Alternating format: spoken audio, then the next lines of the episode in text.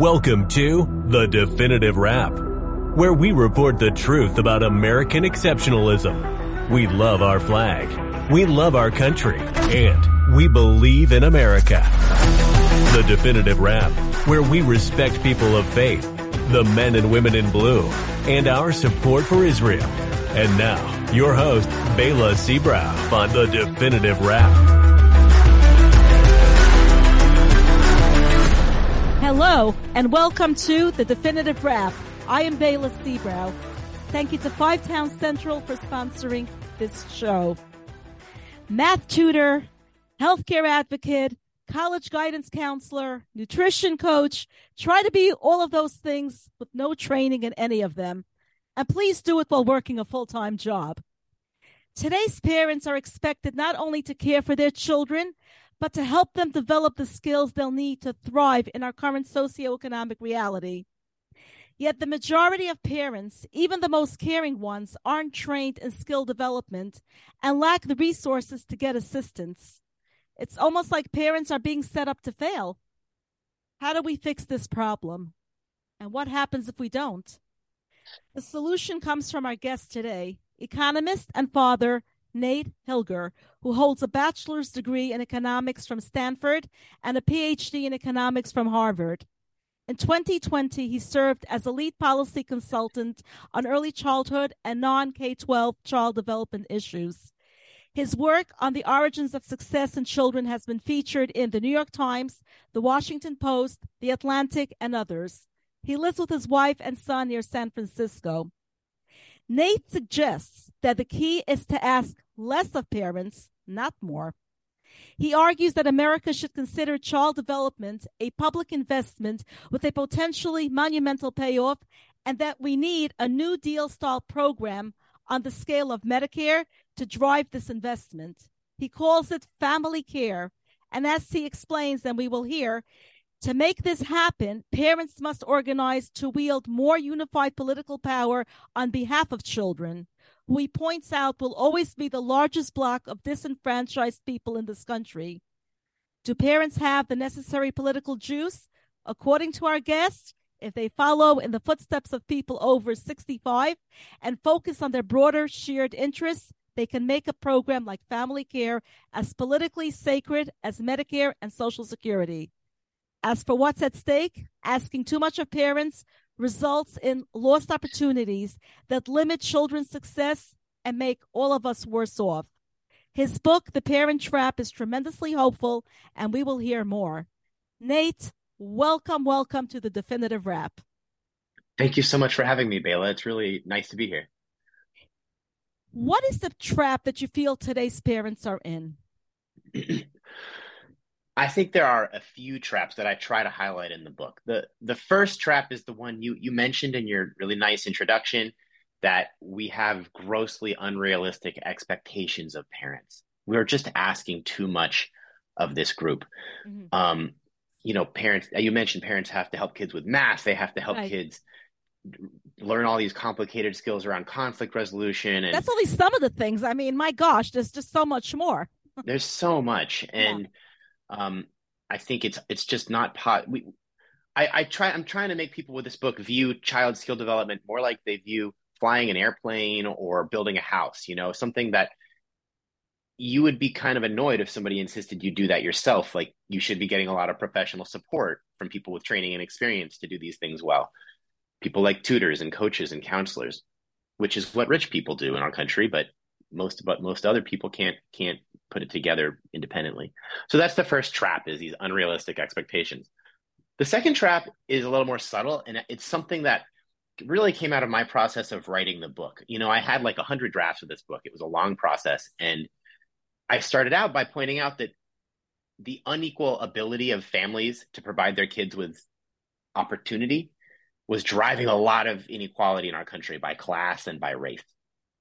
And a lot of early readers told me that argument was going to really rub people the wrong way. It was going to make people think that I was accusing some parents of failure. I was, you know, claiming that some parents were better better at loving and raising their kids than other parents. It just put everybody on edge, you know. Right. It kind of it would shut down the conversation rather than opening up people's minds. And I started to think of that as kind of a trap because the underlying reality is there that there are vastly unequal opportunities across families in America outside of our K 12 school system. And we don't really have an easy way to talk about that without scaring everybody. so I try to develop some language in the book to, to begin working our way around that trap and have more comfortable, candid conversations about what some loving parents are able to provide and what right. some equally loving, dedicated parents are not able to provide, and that uh-huh. it does matter. And there's no insult to the parents involved in that discussion. So that's the second trap is our inability to talk about this huge part of inequality that involves the opportunities families can provide on their own. And then there's one more trap, um, which is that parents are really batting below their weight politically. We are a divided group. Are you a parent, Baila? I am, yes. But yeah. my kids are, are older. My kids are adults. Sure. Yeah. Um, but parents are not anything like senior citizens. Senior citizens have come together. You mentioned this in your introduction. They formed this massive bipartisan lobbying organization, the American Association of Retired People. It has 40 million members. It recruits everybody to join, and you don't have to join based on some ideological thing. You just join because you want a discount at you know at your next hotel stay or you hmm. want a discount when you go to to Sizzler for dinner. You know, it's just like very practical pocketbook strategies. And they do get some licensing fees from offering their their reputable brand to good health insurance programs. So I think it would be it's crazy to me that parents don't have an organization like this that starts recruiting us when we find out we're pregnant, when we go to our OBGYN appointments, right. when we go to our pediatrician appointments. We so desperately need discounts on strollers and car seats yeah. and baby formula and all that I agree. Stuff. Yeah. It's a great time. Babies start... cost more than adults. A newborn baby costs more than an adult. Yeah, babies are babies are very expensive, so it's a great time to start offering people practical discounts.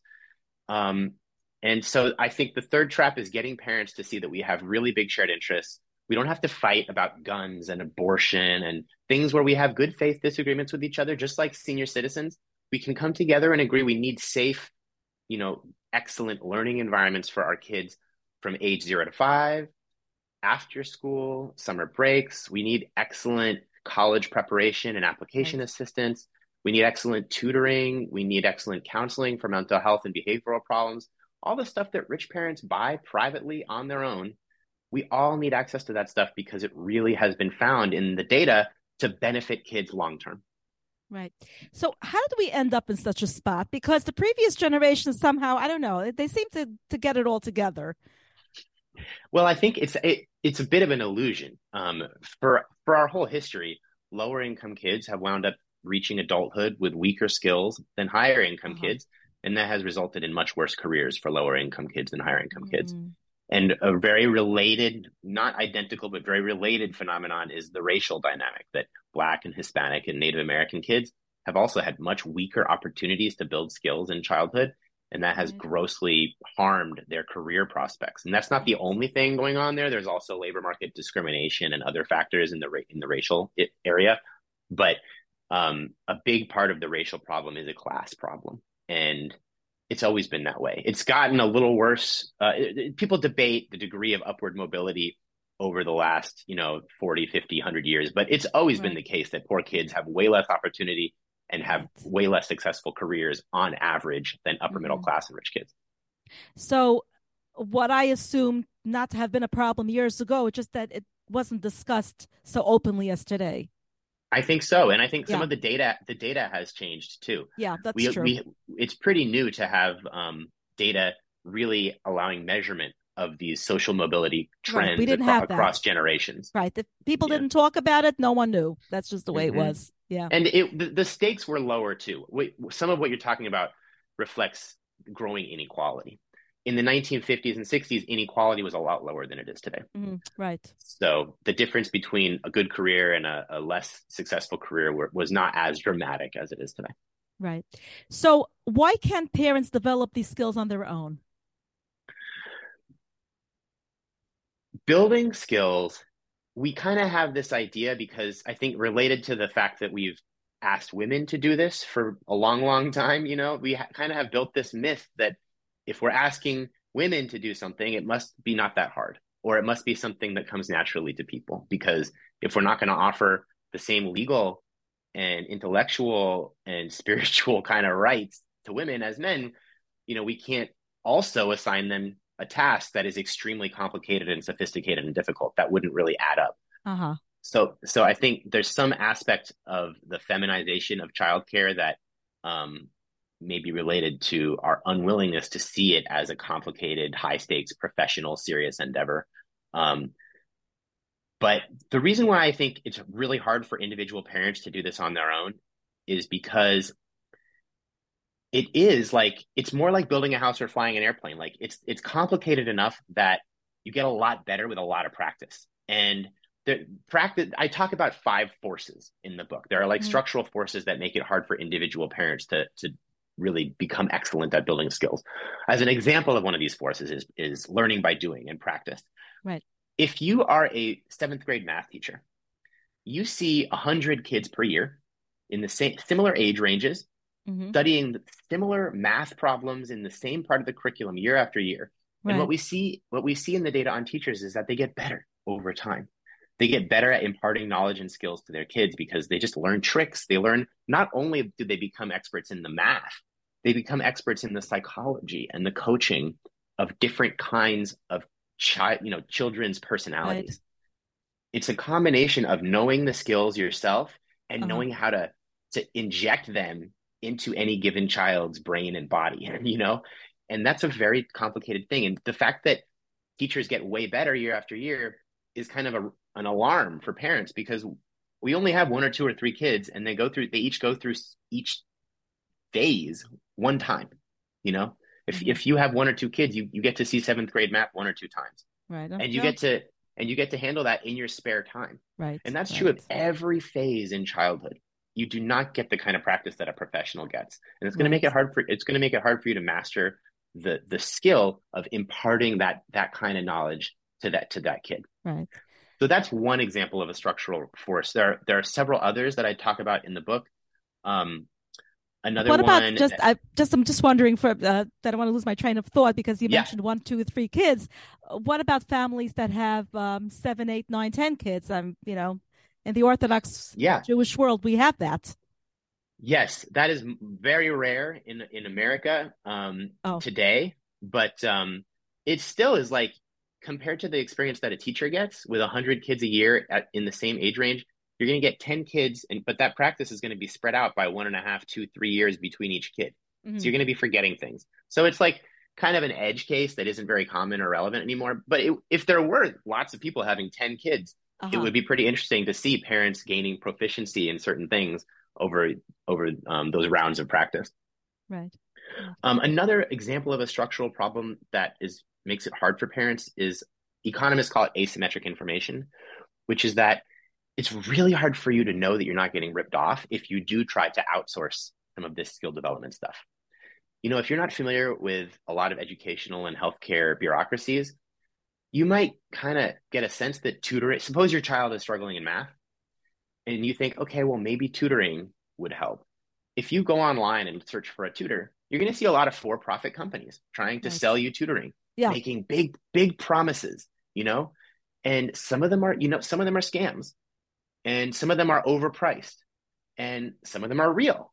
But it's really hard for an amateur loving parent to sort all that out. And so the result often is just you know you kind of give up you're like i don't want to be ripped off i don't want to do something stupid this is overwhelming and i have a full-time job and 10 other problems so i'm just going to hope that my school teachers can help my kid overcome this problem so that those are examples like you like you kind of need to be an expert to right. in some sense to procure the services that's not a simple problem so yeah asymmetric information and learning by doing are two examples of forces that make right. it hard for individual parents to solve these problems on their own. Wow. In your book, you suggest that parents um, having more political power could be part of the solution. Can you tell us more about that? Totally. We we so we've talked a little bit about how parents want um, parents should really follow in the footsteps of senior citizens, elderly folks, and um, form a mass membership um, bipartisan organization such as the American Association of Retired People. Um, to do that, one one of my goals in the book is to help, along with other folks who have this idea, is to just get this idea going in the population and seed it with people, and hope that there are, you know, a couple hundred million adults in America. I'm kind of hoping that one or two or ten people hear our, you know, this podcast and think, wow, nobody has started this organization. You know, if you're an inspiring, charismatic person who is bipartisan by nature and you know you have kids you have an, an inspiring personal story you you are attracted to leadership opportunities. We need an organization like this. Um, yeah. and so i hope I, i'm hoping that we can just get everybody talking about this and recognizing the need for it. Wow. there is an organization that, would be amazing. It would be amazing. Maybe it's you. I don't know. I don't um, know. um, there there is an organization that could have potentially played this role, and it is surprisingly the National Parent Teacher Association. That is surprisingly the closest thing we have to the, the American Association of Retired People that represents the interests of parents, but right. they have been bleeding membership for decades.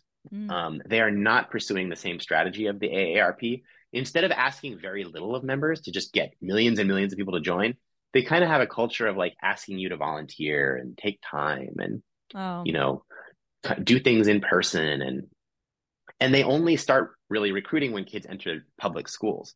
And mm-hmm. that gives up on the biggest recruitment opportunity in parenting which is of when course. you really need all these discounts early in, in yeah, infancy. that's... so I, I think something is is just not adding up with that organization despite its very long illustrious history and its pretty bipartisan origin. Um, so i think we need to they need to shake things up or we need a competitor. Right right you suggest that parents need more support. Uh, do you mean government agencies or are you talking about private organizations? I think that do this would be a, a, a system of subsidies that would basically amount to vouchers. I don't want a big new government agency that creates a one size fits all program for parents run by federal administrators. I think that is a recipe for disaster, frankly. I think it should be uh, a universal affordability kind of policy where parents would be able to it, no parent would be expected to spend more than say 7% of their income on childcare. And the program family care would provide reimbursement for um, families to spend money on any you know eligible childcare provider. And that eligibility would be a little bit of a quality uh, gate. You couldn't you couldn't be eligible for reimbursement, just like our college system. We have right. Pell grants for colleges, and if if I just spun up a college tomorrow and started demanding money and giving crazy lectures, I wouldn't be eligible for Pell grants because it's not I'm not meeting the quality bar. So it weeds out a lot of bad actors and mm. a lot of scams, and it, it, gives parents a little peace of mind that um, if they send their kid to an eligible childcare center or after school program or summer program or tutor, they're not going to be getting ripped off by a scam. They still mm-hmm. have to do their do a little bit of diligence, of course. Parents yes. are never going to stop trying to do that, but um, I think it would really help the market to weed out the scams and the bad actors. Mm. Um, and so you would be working. Family care would be a big price tag for the federal government, but the money would be flowing throughout the whole economy to private non largely nonprofit organizations. Some of them could be religious. You know, I think Democrats should be open to helping families send their kids to Catholic and Jewish and, and Muslim high quality childcare centers. Right. You can learn, you know, uh, this um, Elliot Haspel has made the great point that kids can learn to read from biblical passages. Oh, sure. The Torah. Yeah. I mean, there oh, are yeah. wonderful religious traditions that can help impart knowledge in ways that are inspiring to to families, and I think that could help get more bipartisan support. Mm-hmm. So it's really about That's very interesting. It's really about pushing money into local communities to make right. more uh, so that more families can access local tutors, coaches, counselors, early childhood educators according to their culture. Yes, yes. Amazing. That would be unbelievable. Um, you're even proposing an AARP for parents. Uh, what would that look like? So yeah, we we I've gone into some of the details on that in this discussion. Um, I think one other area that I think we haven't talked about, the people think that the AARP has a big lobbying budget because of its membership dues, but that's actually false. Most of a lot of their budget comes from licensing deals with health insurance providers. This is getting a little bit wonky for listeners out there. But I did not I really know think, that. Yeah. I think there's a business strategy uh, lesson for uh-huh. this this hypothetical organization that could represent parents. I think the analog to health in- licensing health insurance would be licensing life insurance because when you become a parent, a few months into becoming a parent or a couple years into becoming a parent, it occurs to you, holy crap, what happens if we die? You know, like at least for me, I, I didn't no, think about no, you're right. Insurance. You know, we we definitely we we think of our mortality when we yeah. realize that we our mortality more so when we're parents because yeah, we're concerned you, who's going to take care of the children and what's going to happen, you know, absolutely. after we're gone, or yeah. God forbid something happens while the children are very young. You know, absolutely, we just don't know. Yeah. So that I think is a big opportunity of this kind of organization to make money. If it could get a good reputation as a bipartisan lobbying group representing the broad shared interests of parents, it could tap into some of that that um, reputation by offering sort of a badge of license to s- selected high quality life insurance products. And it would have to be careful not to be kind of shady in those deals because there could be incentives to choose like lower quality life insurance products and right. overcharge parents. Uh-huh. People have accused the AARP of doing that a little bit, but this is kind of small potatoes compared to the revenue opportunity that could help get this organization and all parents collectively more political power. Right. And uh, in what way is all of this an issue of racial and uh, racial equality? You know, you mentioned a little bit about that. Yeah, so obviously that's a sensitive topic, um, but if I I argue in the book that if we had if we enacted something like family care, like uh, you know, a not messing around New Deal style large new federal program that poured money into local communities for two teeter, teachers and tutors and counselors and coaches so that all kids had access to high quality learning opportunities from zero to age, not just in school, which is only 10% of children's time, but right. from age zero to five, from after school extracurricular activities, for summer activities, and for all these other components of family care that we've been talking about. Yeah. I argue in the book that if we really did that, we would close most of our racial opportunity and economic outcome gaps. Mm. Black kids and Hispanic kids and Native American kids would reach adulthood with pretty similar skills to upper middle class white kids. Right. And as a result, some people are skeptical of this. They think, well, even if that happened, Black people and Hispanic people and Native American people might earn a lot less money because of discrimination by employers. Mm-hmm. And what I argue in the book is that there's some hope there. There's some real, there's some, the data really gives us reason to hope there because when racial minorities do have high skills, they capitalize on them successfully in our in our modern labor market. Right, right, and and ultimately, it's good for everyone. It's good for the entire society. You know, we want Absolutely. everyone to succeed. Absolutely, yeah, and be, beyond the fact that high skilled minorities already achieve quite a lot of economic success, I think if we upgraded the skill opportunity, the skill opportunity develop, um, the skill development opportunities of the, this group over uh, you know overall it would change attitudes oh because yeah. if if you know if white people are suddenly going to the dentist and their child's dentist is a is a black woman or they're going to their accountant and their accountant is a hispanic you know man and they're going you know if they're just interacting with black and hispanic and native american people in higher skilled professions where they really rely on the person and they're grateful for the services provided I think it would kind of push back on the stereotypes that have developed over centuries. Right, right.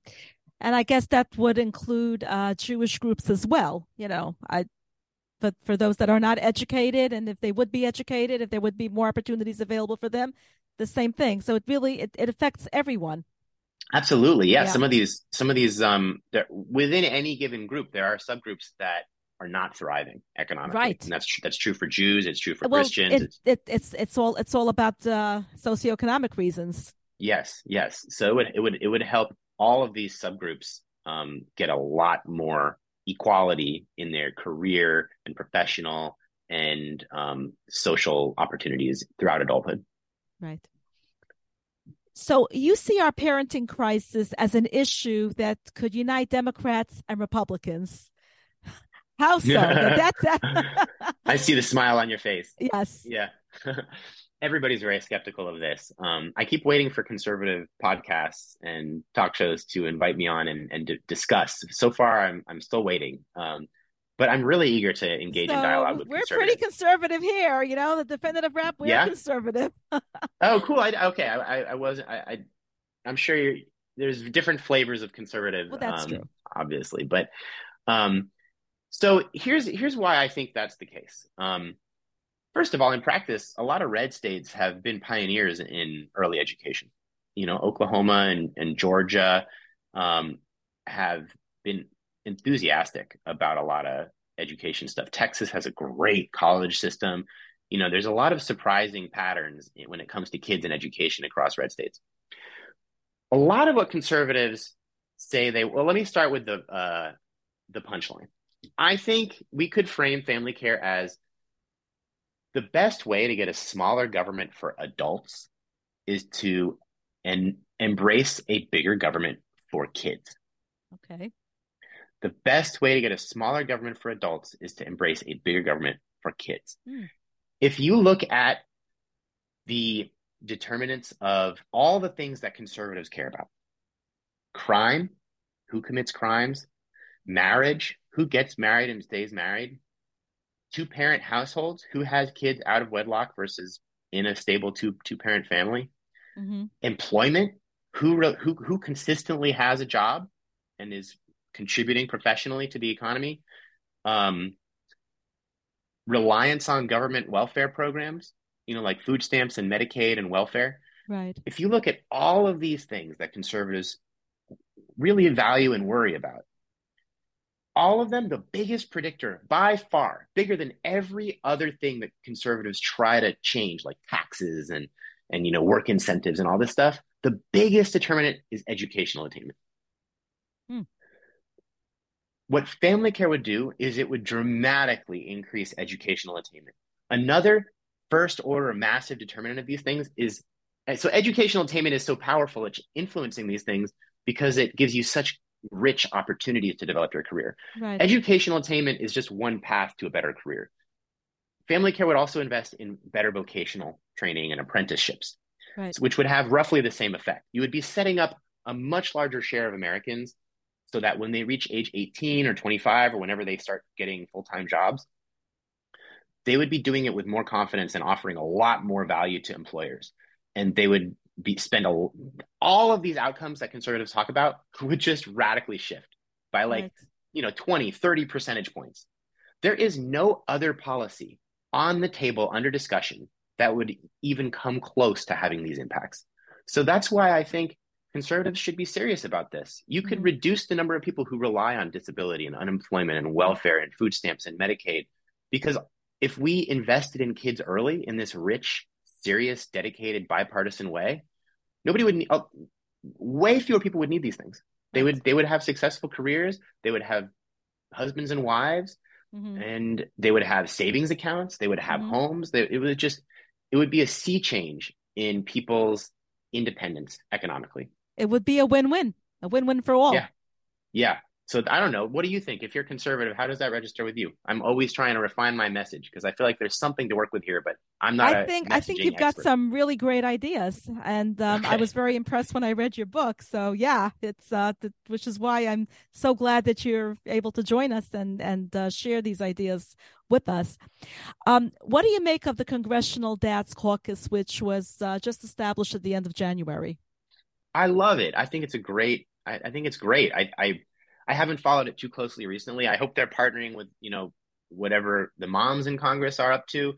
Um, it's kind of I'm sure a lot of women out there groan a little bit when they when they see all this attention being given to dads who like are wearing their parent you know uh, identity well, on their you sleeve. Know, why not? You know why not? You know, but it, it can only you, you need allies. Everybody needs allies, and the fact is men remain the more powerful gender politically and economically in our society today. So the fact that men are shifting their identities to embrace parenting, I think it's a wonderful, wonderful development for oh, kids. Oh yeah, I'm, I'm all for yeah. it. yeah. So I, I'm, I'm really, I'm excited about it. I actually sent a copy of my book to everybody in the Congressional Dads Caucus And I haven't heard anything yet, but I'd love to engage with them because I think they could be arguing for something like family care mm-hmm. and getting that conversation further yeah. along. Yeah. So are the problems you're talking about mainly about lower income people or do rich and well educated parents have a stake in this as well? Rich and well educated parents have a big stake in this as well. I mean, the country would be a lot safer and it would be a lot more fun if we didn't have as many people reaching adulthood with severe problems, behavioral and, and emotional and cognitive issues that were left unresolved because of lack of access to opportunity. Um, right now, a lot of middle, upper middle class parents, you know, they have tough choices to make in terms of where they send their kids to school and where they want to live because mm-hmm. they're worried that if they, if they, if they live in a, a mixed neighborhood, they send their kids to school with other kids who might not be getting the same kinds of support and opportunities outside of school and that uh-huh. that's going to cause behavioral problems and distractions and make the classroom environment less productive. oh, productive. I see. Right. Or yeah, that makes sense. Yeah. Their other choice is to sort of stretch their budget uncomfortably and live in a more posh, exclusive neighborhood where the schools have higher ratings you know, on these sort of superficial great schools ratings um, websites. And that's the choice that a lot of parents today are talking about. It's I know that's true. Yeah. Yeah. And this if if there was a program like family care, lower income kids would not be reaching kindergarten with way weaker skills on average than higher income kids. Mm-hmm. And the the trade-offs between a more diverse school and a more efficient productive school would wouldn't it wouldn't be nearly as harsh. So i think families could be a lot more comfortable about choosing different places to live attending more diverse schools and many people value diversity for great reasons. Like you really want your kid to know how to interact with different kinds of people and learn about different perspectives and backgrounds. Mm-hmm. so that's one benefit is that these it would it would tone down the forces toward class-based segregation I hear. Another big benefit, a big part of family care would also be increasing research on child development. Mm-hmm. And that would just turbocharge innovation that absolutely benefits all parents. So, as one a really simple example that I love from Emily Oster's, she's highlighted this in her work. You know, we didn't know what to do about these terrible peanut allergies for a long time. You're right. And, and that's something we did not have years ago. I remember growing up we used to bring peanuts to school and we would share them during recess and it was just a lot of fun or peanut butter sandwiches i didn't yeah. even know that peanut allergies exist until i sent my son to, to, to preschool like peanut allergies what is that yeah so that became a serious issue and parents didn't know what to do about it because it's like a very scary thing if your kid gets one of these peanut allergies yeah you can't enjoy peanut butter sandwiches. You yeah, have to watch out. You have to be so careful all the time. It's a hassle. And you have to keep them and, away because the uh, kids that have peanut allergies cannot even smell it. Cannot even you can't even be in the same room. It's but this crazy. is something new. This did not exist years ago.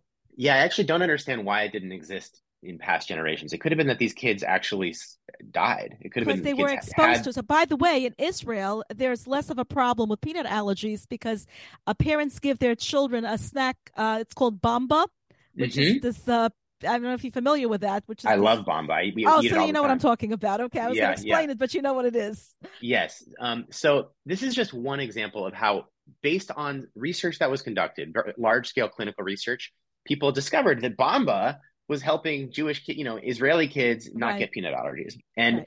parents didn't know whether to avoid peanut allergies by not having their kids eat peanuts early in life and just wait because it might be dangerous or to get that peanut, right. you know, get kids accustomed to peanuts early and often. And that was a scary problem for all parents, not just low income yeah, parents. But then the research just answered the question. The research took all the anxiety out of it. There is now a right answer to that question, which is help your kids eat a lot of peanuts as soon as possible. And that there there are so many stressful open questions in parenting and child development that we do not have the answer to because we invest almost nothing in research on child development because right. kids have no political power. Right. I talk about how child development is the biggest industry in our economy. And if it were anything like other industries, it would be spending something like $100 billion a year on research. Instead, mm-hmm. it's like $4 billion a year.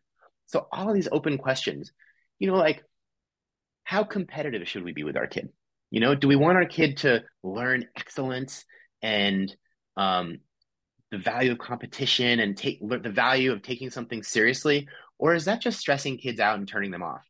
there are really valid perspectives on both yeah. side sides of that debate. There's very little research to really like answer that question, you know, and even less research to answer that question for specific types of kids. So I think it would just make parents parenting a lot easier and more fun for all parents if we dramatically scaled up our research in this area. And that's a big part of what I'm advocating for in family right. care. You are so passionate about this subject. Um, and typically, when people are very passionate about something, it's usually personal. So, if I may ask you, is it personal for you?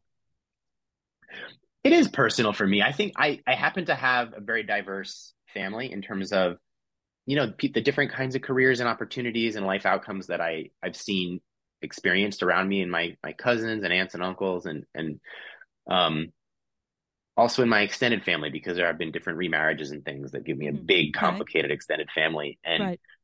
um I, I I guess I just a lot of the results that I see in the research now coming out with the, with the advent of big data tying kids to their life outcomes in their 20s and 30s and 40s and 50s which is a really exciting new development in social science yeah. we're now seeing that yeah the difference between a child who has more versus less opportunity is like hundreds of thousands of dollars on average in your adult lifetime mm-hmm. income and all the stuff associated with income like health and well-being um, and i guess that just is sort of what i sensed growing mm-hmm. up among my friends and family in my right.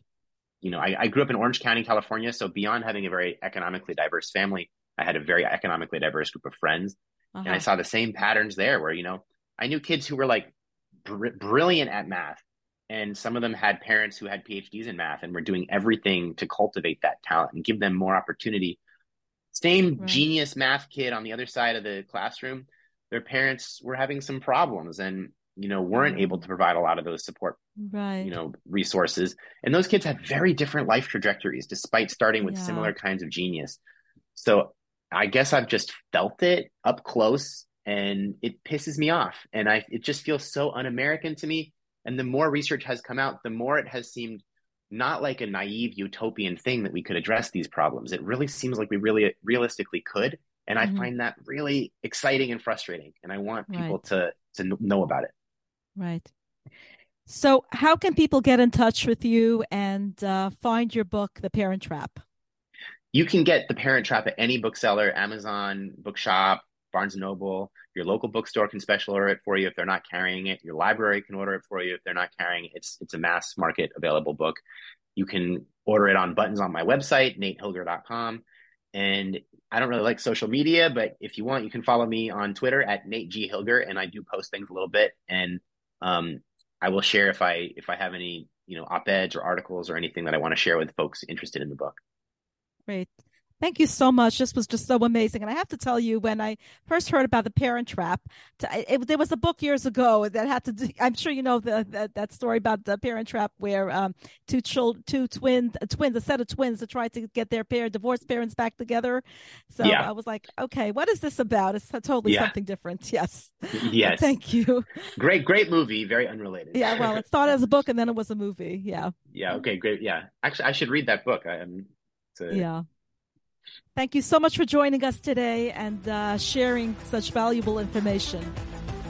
Thank you very much, Baila. I really appreciated the opportunity to talk to your, your audience on the show.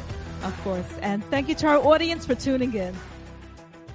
Thanks for listening to The Definitive Rap with your host, Baila Sebrow. Be sure to tell your family and friends they also can catch The Definitive Rap on Apple Music, Spotify, Google Play, and your favorite streaming service. See you next time on The Definitive Rap.